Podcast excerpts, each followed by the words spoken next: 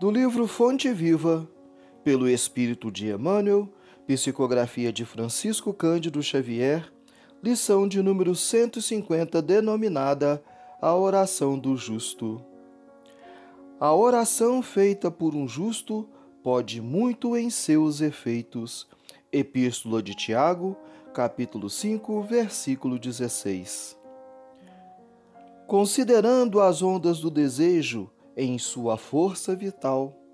Todo impulso e todo anseio constituem também orações que partem da natureza. O verme que se arrasta com dificuldade, no fundo está rogando recursos de locomoção mais fácil. A loba, cariciando o filhotinho, no imo do ser, permanece implorando lições de amor que lhe modifiquem a expressão selvagem. O homem primitivo, adorando o trovão nos recessos da alma, pede explicações da divindade de maneira a educar os impulsos da fé. Todas as necessidades do mundo, traduzidas no esforço dos seres viventes, valem por súplicas das criaturas ao Criador e Pai.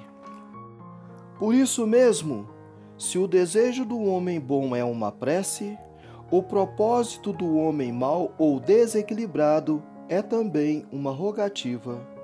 Ainda que, porém, temos a lei da densidade específica. Atira uma pedra ao vazio e o projétil será imediatamente atraído para baixo. Deixa cair algumas gotas de perfume sobre a fronte do teu irmão, e o aroma se espalhará na atmosfera. Liberta uma serpente, e ela procurará uma toca. Solta uma andorinha, e ela buscará a altura. Minerais, vegetais, animais e almas humanas estão pedindo habitualmente e a providência divina, através da natureza, vive sempre respondendo. Há processos de solução demorada e respostas que levam séculos para descerem dos céus à terra. Mas de todas as orações que se elevam para o alto, o apóstolo destaca a do homem justo como sendo revestida de intenso poder.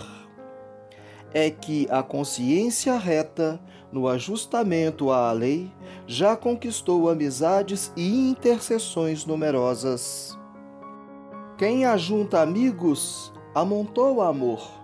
Quem amontou amor, acumula poder. Aprende assim a agir com justiça e bondade, e teus rogos subirão sem entraves, amparados pelos veículos da simpatia e da gratidão, porque o justo em verdade onde estiver, é sempre um cooperador de Deus. Paz e luz.